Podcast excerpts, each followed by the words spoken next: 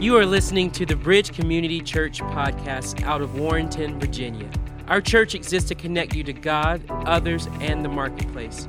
For more information, you can visit us online at bridge, the number four, life.com.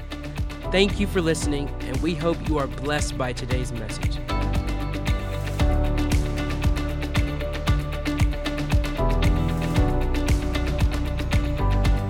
And good morning, everybody. It is great to see everybody here today. And uh, just a little quiz here. In two weeks, the first service will start at what time?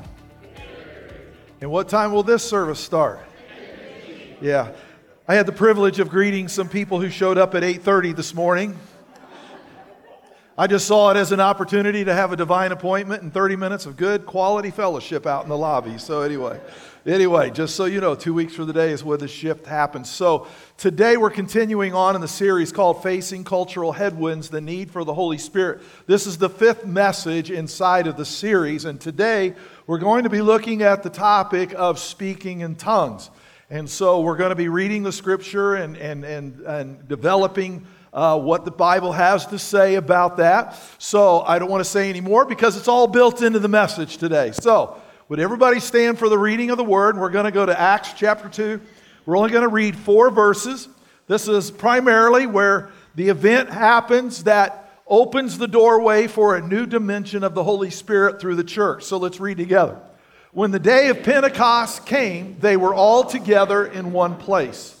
Suddenly, a sound like the blowing of a violent wind came from heaven and filled the whole house where they were sitting. They saw what seemed to be tongues of fire that separated and came to rest on each of them. All of them were filled with the Holy Spirit and began to speak in other tongues as the Spirit enabled them. Now, Holy Spirit, we pray that you help us to grow in our thoughts, our understanding, and our practice.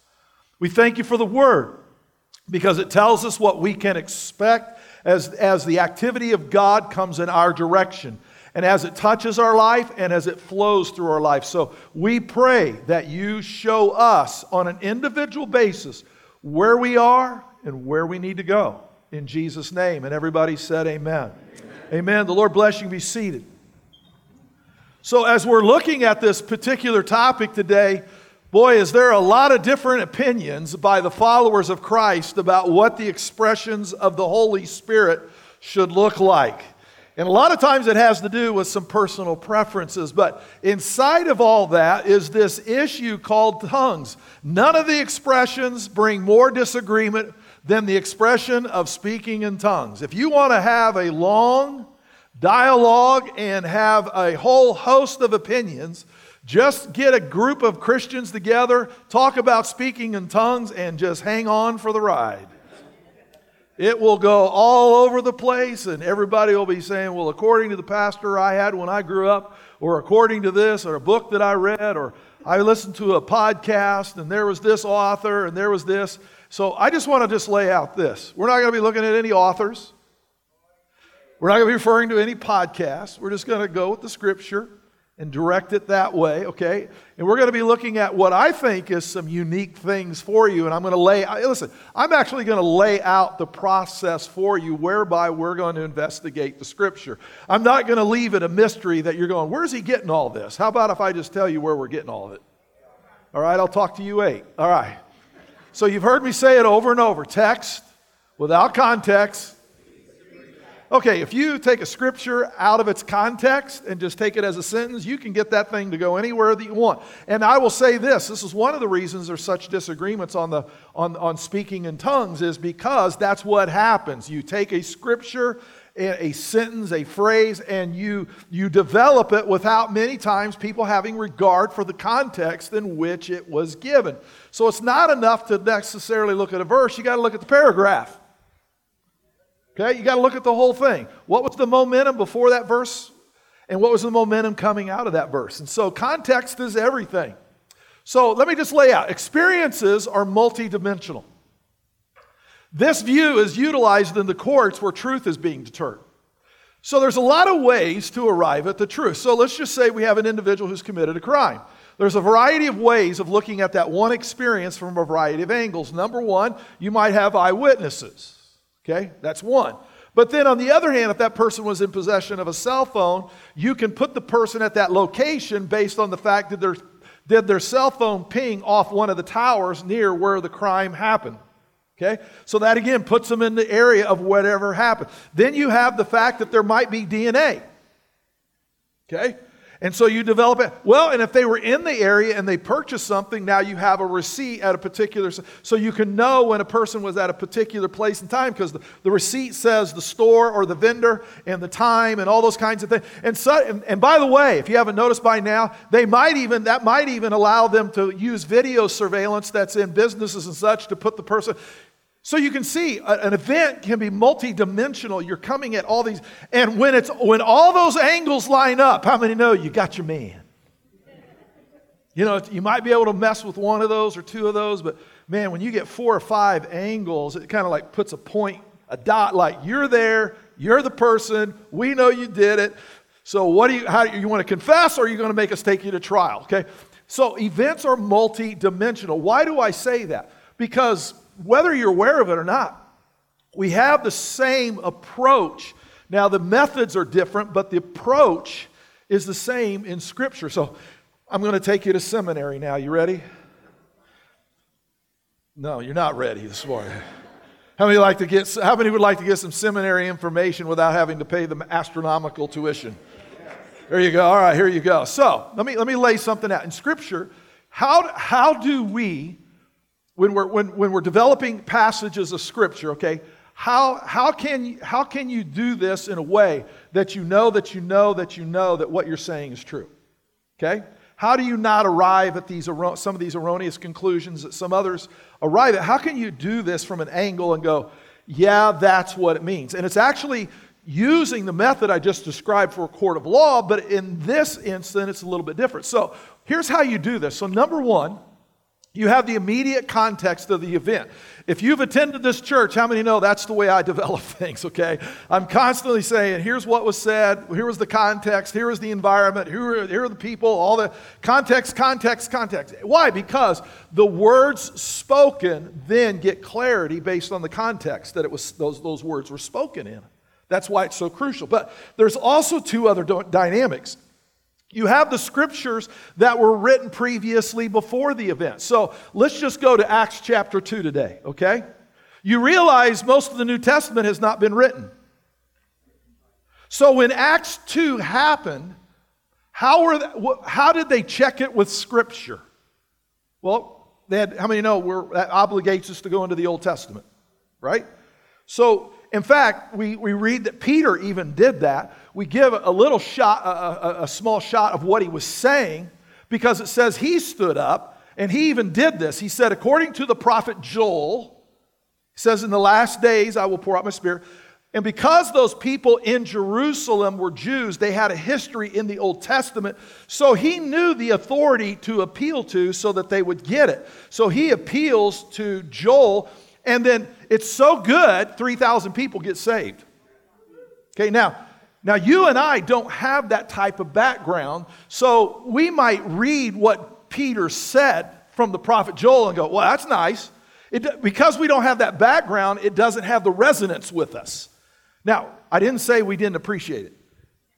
I'm just saying it doesn't resonate with us to the degree that it did then, okay? So, they would appeal to the Old Testament. Now, the other one is this we obviously have the scriptures that are written after event. We have that here.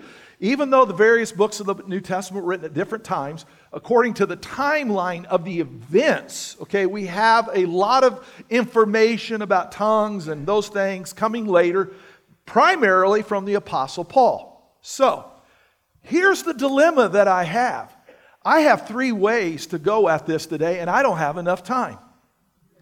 Neither do you. And everybody said amen because you appreciate that Pastor Greg knows that. Okay? So I have to choose one of these methods. Which one am I going to use today, okay, to demonstrate? Because I can tell you, it doesn't matter which method, which one I choose, because if it's the truth, they'll all point to the same spot. Everybody got me?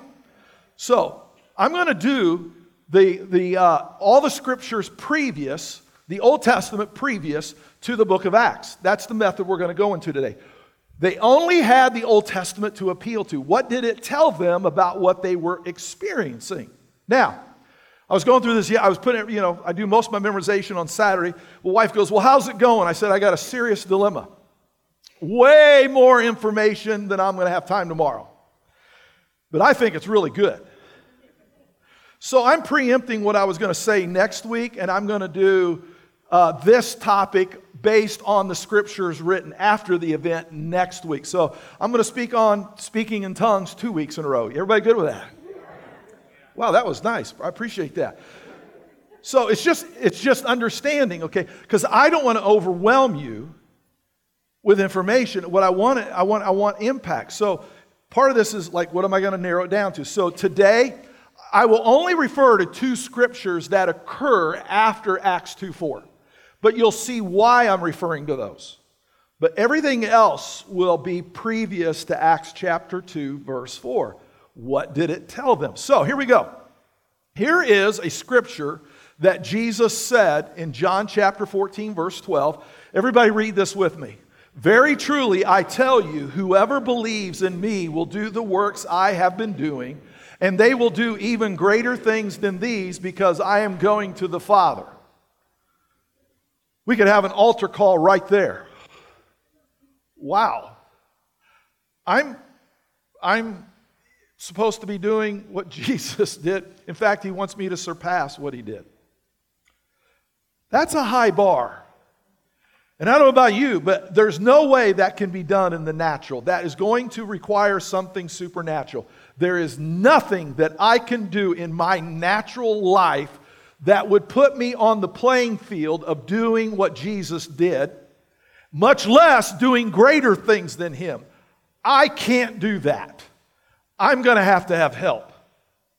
Can I get a witness on that? All right, that's just saying. There's just it can't happen.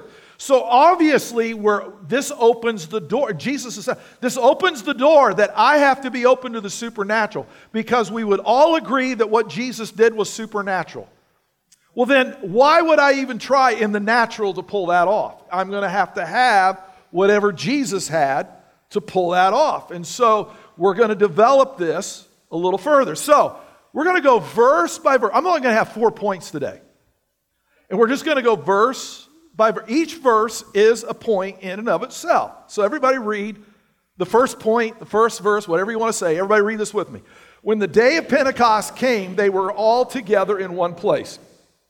Number one, it all begins by being together in unity around God's purposes.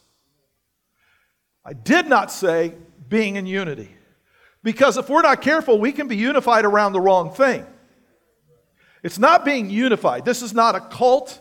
This is not intimidation. This is not where you take a blind leap of faith. This is not where you have to check out your brain and you just have to trust the pastor. It's none of that. See, sometimes the call for unity, that's what leaders do. You just need to trust us. We know things. You just need to be quiet and, and, just go along with the flow. No, it's none of that. What we read here is this they were unified around God's purposes. What was the purpose? Jesus said, Do not leave Jerusalem until you have been baptized and received the power of the Holy Spirit.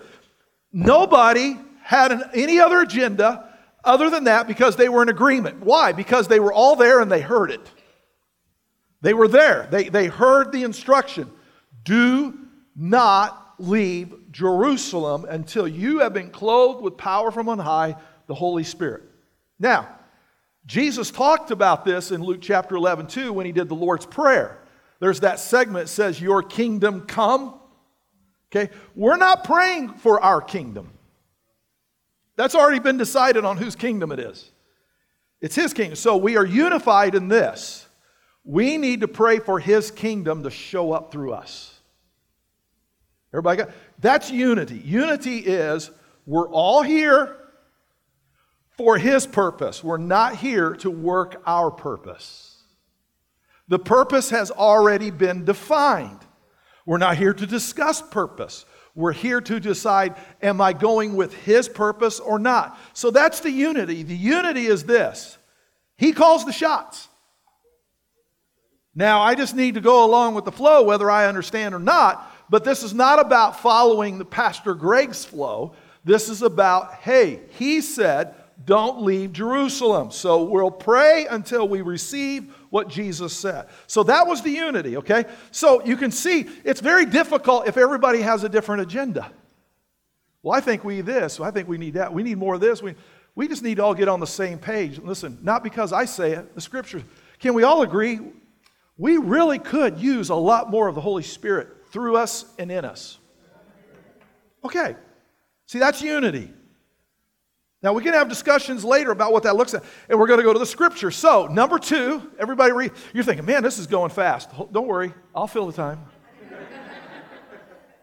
Because I know some of you are about to be disappointed. Number two, read it out loud. Suddenly, a sound like the blowing of a violent wind came from heaven and filled the whole house where they were sitting. Now, here's, we're going to slow this down. Number one, do you see it says the sound like the blowing of a violent wind? It doesn't say it was a violent wind. It said there was a sound like the blowing of a violent wind. Everybody got it? Here's the other part. This is for some uh, Pentecostals who like to maybe go in the more eccentric expressions. They will say, Well, you know, I can imagine they were this and that. And I say, Do you realize it just says they were sitting?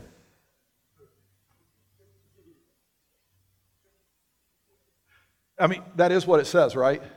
And you know, I looked the Greek word up. What does it mean? You know what it means in the Greek? To posture oneself in a chair.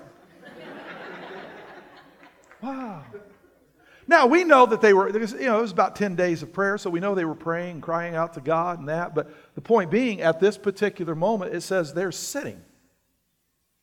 I mean, you know, you, if, you can't pray intensely nonstop. You know, you might pray, rest a while, pray, rest a while, pray, rest a while. I mean, that's just, okay? And what we learn here, get this, the rest time is just as important as the prayer time. It says they were just sitting. So let's look at this a little further. Why the blowing of the wind? Well, we have to go back to the Old, Old Testament. What did the wind symbolize to them? There's a couple verses, there's others, but I'm just going to highlight a couple. What was the big symbolism about it sounding like a wind? You go into Exodus chapter 14, verses 21 and 22. Then Moses stretched out his hand over the sea, and all that night the Lord drove the sea back with a strong east wind and turned it into dry land. The waters were divided, and the Israelites went through the sea on dry ground with a wall of water on the right and their left. The wind makes a, pay, a way where there is no way. The wind opens up new avenues where there is no avenue. The wind causes an opening to happen where there was no opening. Well, what was the open what was that in the in the in the day of Acts? Well, we all know this. Rome is in power. The Jewish people are under oppression, at times being persecuted and slaughtered. And then on t- just on top of that, these Jews are about as racist as you can get. There was definitely some parting of the waters that needed to happen. There was definitely some new pathways that needed to be carved out because the ones that were there were not working. In fact, it was getting worse. Those expressions were making things worse. So God sends his wind, and now he's opening up new avenues. And by the way, there's another example of this. You read this in Ezekiel chapter 37, verses 9 and 10, where it's the valley of the dry bones. And it says, Then he said to me, Prophesy to, to, prophesy to the breath, prophesy, Son of Man, and say to it, This is what the sovereign Lord says Come breathe for the four winds, and breathe into these slain that they may live. So I prophesied as he commanded, and breath entered them. They came to life and stood up on their feet, a vast army. The wind brings life where there is no life. The spiritual life in Israel was just about gone. Not much hope of anything. There's no horizon that Rome is even planning on. It doesn't even look like Rome is, is the tide has turned. It is just bad. And God's wind is an indication there's some new things on the way, folks. There's a new breath coming to my people. But that wind also says we're going to be carving some new ways and some. And by the way, it's not too far into the book of Acts that you realize the Holy Spirit came on the Gentiles and the Jews were not happy about it. And they had to have a church vote about it. I mean, after all, God has to abide by a church vote. Some people think. I, somebody said, what, what happens if the church ever votes and it's not God's will? I said, God goes ahead and does it without the church. the only thing you're voting is whether you want to be a part of what God's doing or not, but you are not granting God permission. Okay, you just you're voting on whether we're going to cooperate with God, but certainly God doesn't go, well, the church said no, guess we can't do that. No, it's not how it works, okay?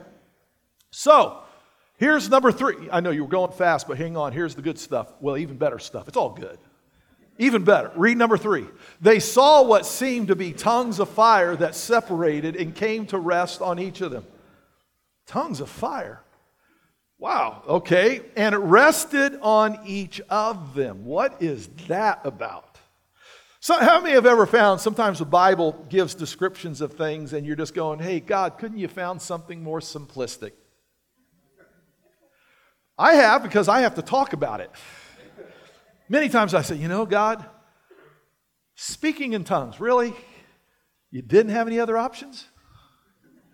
You say, I can't believe you think that. Oh, come on, you've thought it too. but there's reasons. Okay, we're going to get to that. But what is this tongues of fire about? Well, it goes back. Remember, John the Baptist said this in Luke 3:16. I baptize with water, but one who is more powerful than I will come, the straps of whose sandals I'm not worthy to untie. He will baptize you with the Holy Spirit and fire. He could have just said Holy Spirit. But he said fire. Why, why did he add that? He could have just said Holy Spirit, moved on, and we would have gotten it. But he was very clear that he was making a distinction, saying there will be fire. Why, what is that all about? Well, again, we get, when Acts 2 happened, all they had was Old Testament, right? So, what does the Old Testament say about this? Let's go into Deuteronomy chapter 4, verse 24. It says, For the Lord your God is a consuming fire, a jealous God. So, one of the descriptions it says that God is fire. It doesn't say God's like fire, it doesn't say God uh, symbolizes power. It says, For the Lord your God is, how many know is means actual? He is a consuming fire.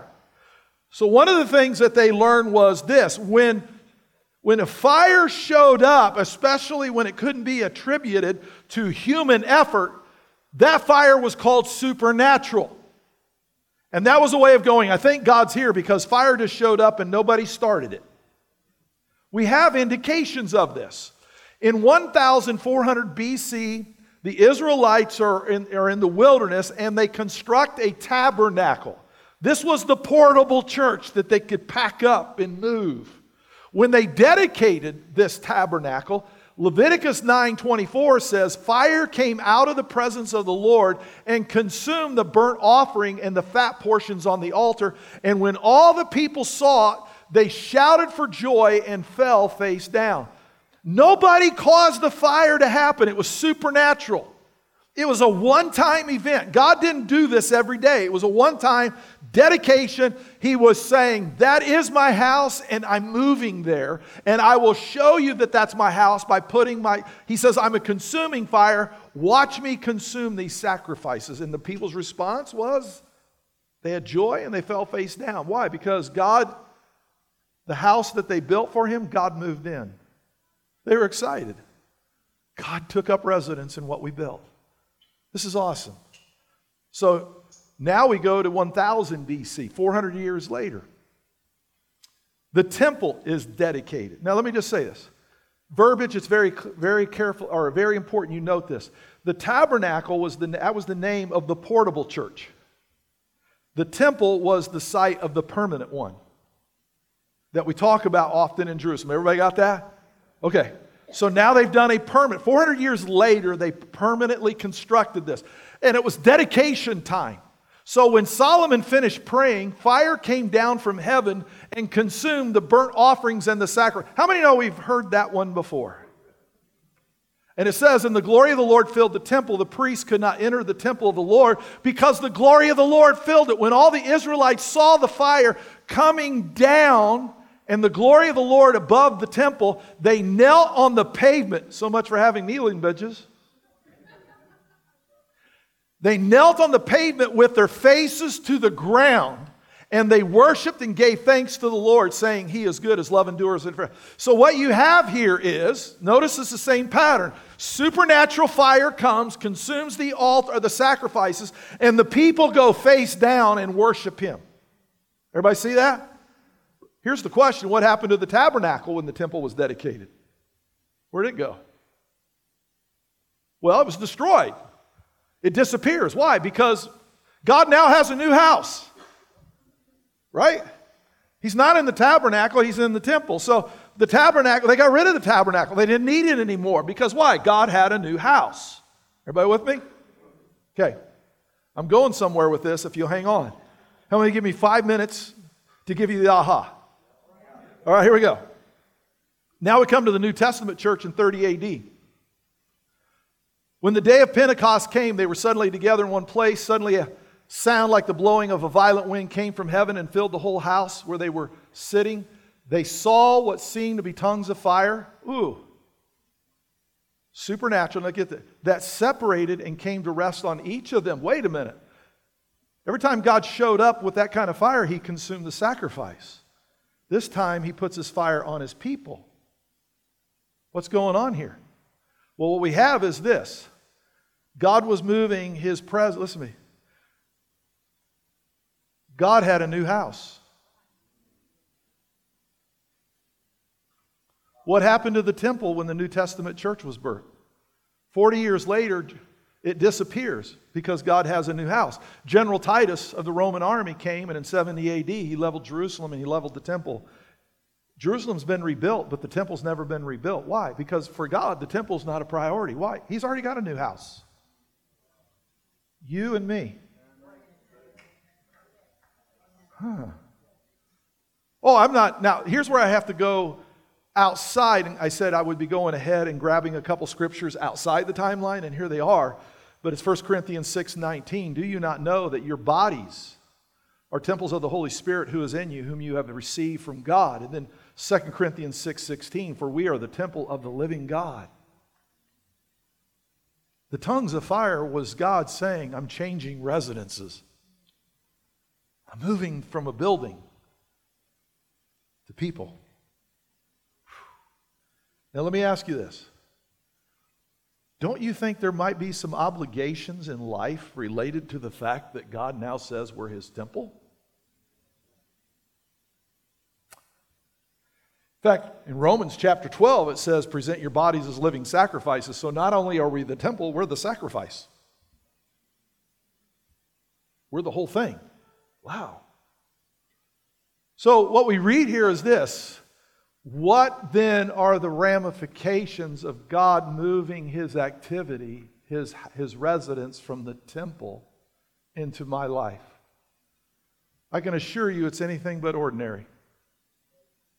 See, most of us have never taken the time to process the aha holiness that is associated with God saying, you know, that temp- that tabernacle that they had in the wilderness you thought was awesome? Remember the temple that you thought was so awesome? The same God that was in that temple with the Israelites in the wilderness, or the tabernacle, the same God that was with the Israelites in the temple is now the same God that lives in you. Hmm. You see, that sort of opens the mind and the heart to there has to be some things associated and obligatory with that kind of God coming into my life. Question is, what is it? So we're going to go to verse 4. Everybody read it. All of them were filled with the Holy Spirit and began to speak in other tongues as the Spirit enabled them. So let's begin let's start here. Notice it says all of them. So, so much it's for some people and it's not for other people. It says all of them. I looked up the Greek word for all. Would you like to know what the translations and the definitions of the word all is? Everyone. And you look up the word everyone, and it means all. Without exception. So all were filled. What does it mean, filled? It means supplied, it means furnished, it means God's presence was completed in a person's life. So let me, and, and then he uses the word enabled. It means to give or grant or permit or cause to come forth. So let me put the two concepts together to basically describe this. Many of you have experienced this process, but not in this expression, but you've experienced the process. So let's go back. Where, where did you experience the process? The day you accepted Jesus as your Lord and Savior, you recognized that you needed to accept Jesus. You recognized that and you, you had some words in your head that you know that you needed to start saying, like, Jesus, forgive me. I mean, you knew. I doubt if anybody here went home on their laptop and typed a thesis paper of your salvation prayer, printed it off, and read it. Most of you came to a recognition I have thoughts, emotions that are happening inside of my heart and my head and I need, I need to start praying these things. And so you prayed, and you didn't even know every word and every sentence and every concept that you were going to be using. In fact, some of you started praying and found yourself confessing things that you're like, I have no idea where that came from. It just started coming as I was talking. And I say, Welcome to the fact of how the Spirit enables us. Because if the Holy Spirit doesn't enable us, we can't be convicted of sin, much less repent. So you are familiar with the fact that you start with what you know, and when you start with what you know, the Holy Spirit comes in behind and keeps supplying it. Some of you, your salvation prayer went longer than you thought because you didn't know how, you didn't know you had that much to confess. And some of that stuff you forgot, but as you prayed, God kept bringing things in memory, and you, God, forgive me for that. Forgive me for that in fact, some of you probably even had the Holy, Holy Spirit in that prayer say, and you need to go make some things right with some people. when you started that prayer, you had no idea that's where you were going. But as you prayed, you realized you needed to reach out to some people and ask them to forgive you the way Jesus had asked you, you asked Jesus to forgive you. So I say that, this concept of the Spirit enabling us, we are familiar with it. It's just that we're, we lean into the fact that at least I can say it all in English. But there's another dimension of the Holy Spirit. So here's the, I said this earlier. I kind of I got ahead of myself. Why is tongues the manifestation? I mean, come on, God, why couldn't it be, uh, I don't know, if, if you're filled with the Holy Spirit, you go fishing and you get five fish on one hook. you say, well, that's weird. Hey, Jesus told his disciples, if you need to go pay taxes, go fishing, open the mouth, and the coin will be in there. I don't know about you, but that's the way to do taxes. Okay? I mean, so, you know, you're just kind of like, hey, he can. Why, why did he decide tongues was the manifest? Because you, hey, you, you say, that's so uncomfortable. Hey, you should have to preach about it. Okay? You're just like, man, Lord, it's just so far out of the. And I'm, I'm going to tell you, I've been baptized in the Holy Spirit. If you if you get close to me, whether I'm down here or you know when we're praying, I'll shut off my mic. I'm many times I'm I'm praying in tongues. Okay. I don't do it to impress. I'm not doing it. That's why I shut my mic off. My goal is not to impress or to force something, but so I'm not ashamed of who I am and what I believe, but I am just saying it would be easier to talk about something, you know, different, but that's what he decided. So, how did God decide this was the manifestation? Why? Well, we're not going to jump forward. We're going to go back to the Old Testament. Everybody with me? We go back. How, how would they understand this? So, you come to the Tower of Babel in Genesis chapter 11. Most of you are familiar, and this is interesting because there's a phrase in here that needs to be highlighted. It says, Now the whole world had one language and a common speech. As people moved eastward, they found a plain in Shinar and settled there. They said to each other, Come, let's make bricks and bake them thoroughly. They used bricks instead of stone and tar for mortar. Then they said, Come, let us build ourselves a city with a tower that reaches to the heavens, so that we may make a name for ourselves. Otherwise, we will be scattered over the whole over the face of the whole earth. They understood them staying unified, there was a power in their unity. And that's why they were making this concerted effort. We need to stay unified because if we're not careful, we'll be scattered. We have a very unique power that we have only if we're together. That's, they understood that. So, but the Lord came down to see the city and the tower the people were building. The Lord said, If, as one people speaking the same language, they have begun to do this, then nothing they plan to do will be impossible for them. Notice that's what God said. God said, They're one language, one people. Sin has entered the world, and they have a power from their unity. And without without a holiness, that sin will abuse that power and it will become destructive. So, come let us go down and confuse their language so they will not understand each other. God says, I have to stop this power they have because nothing is impossible, but they don't have the character to handle it now. So I have to stop what I gave them. So the Lord scattered them from there over the earth and they stopped building the city. That is why it was called Babel, because the Lord confused the language of the whole world. From there, the Lord scattered them over the face of the whole earth. Notice God said there was nothing that was impossible for man. And God says, I have to stop that gift I gave them. So now we come to Pentecost and Babel. Let's look at the comparison. In Babel, you have, there was racial unity at first. But when you come to Pentecost, you have racial disunity at first. Hey, the Jews don't even like the Gentiles, they don't like the Romans. And you read later in Acts chapter 2, all the nationalities that were represented, there's racial disunity all over the place. So Babel starts with racial unity, Pentecost start, starts with racial disunity. And what happens? Babel then becomes a visible human work, but Pentecost becomes a divine work. Then Babel is, a one, is one language confused. But in Pentecost, it becomes many languages that are clarified. They are understood. God says, look at the conglomerate of languages, and they all will be understood. Because people on the street were saying, I hear my language, I hear my language, I hear my language, I hear my language. At Babel, you had a united people that became divided. But at Pentecost, you had a divided people that became united. And finally, you have Babel symbolized God hindering man. Babel was God saying, This has got to stop. In Pentecost, you have God saying, It's time to help him because they cannot do what they have been called to do unless they're in unity. So here's what you have. In Babel, they were in unity in the physical.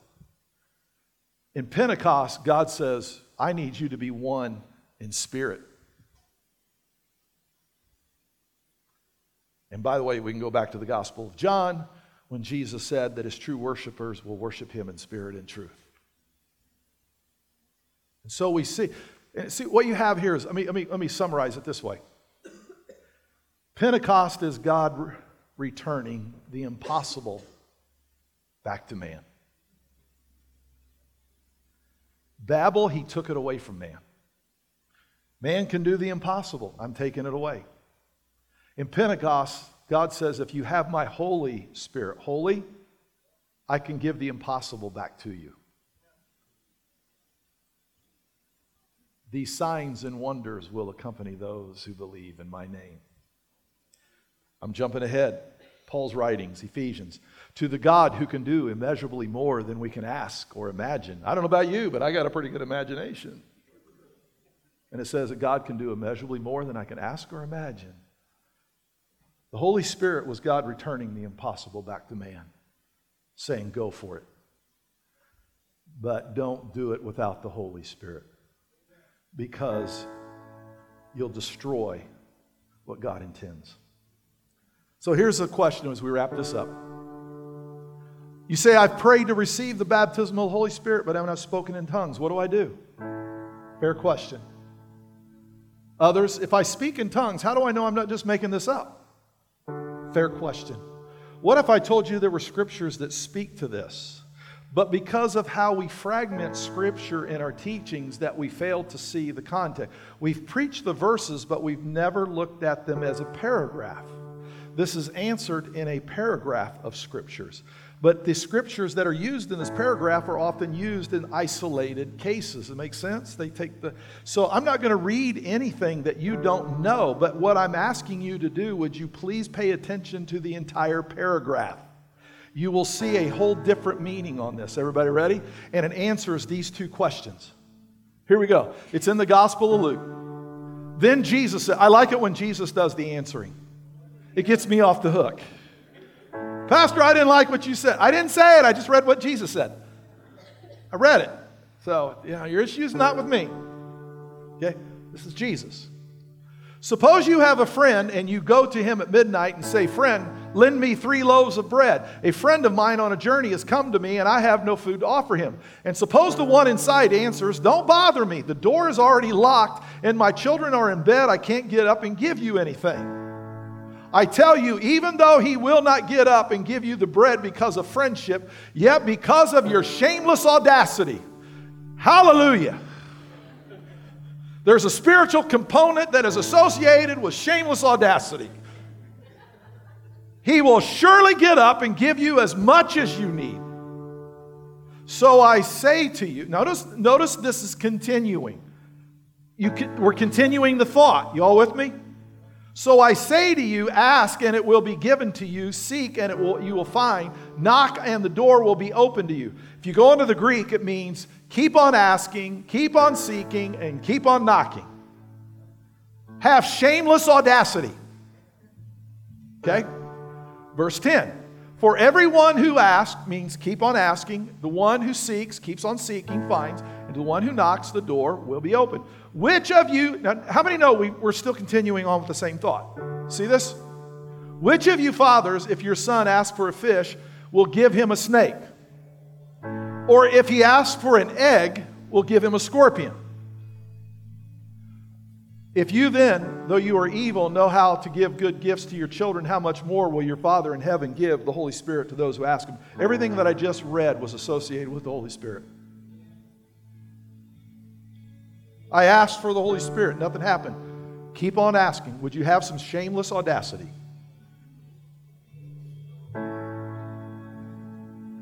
Keep on seeking, keep on knocking, keep on asking. That's not my verbiage, that's the scripture's verbiage. You say, well, how do I know that it's the real deal? Because he said, if you ask for a fish as a father, if, if, your, if your child asks for a fish, you're not going to give him a scorpion. You're not going to give him a snake. Listen, it says you're, if you ask for the Holy Spirit, God says He will stop cons from coming in. God says that's holy ground. He's not going to let anything come in that's not from Him. He'll protect you. Wow. So again, you come back to that I just need to have the confidence and the boldness that He wants me to have it. Oh, He wants you to have it. Yes, He does. Absolutely. This is not, and you know what? This doesn't mean that things have to get crazy emotional. They received it sitting down.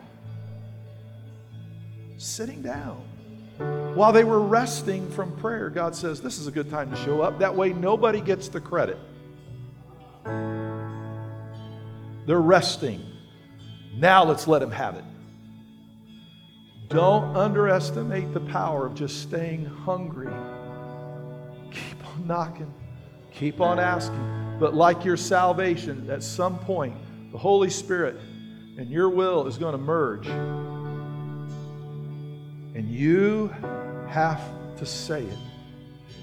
He's not going to mug you. And everybody said, Amen.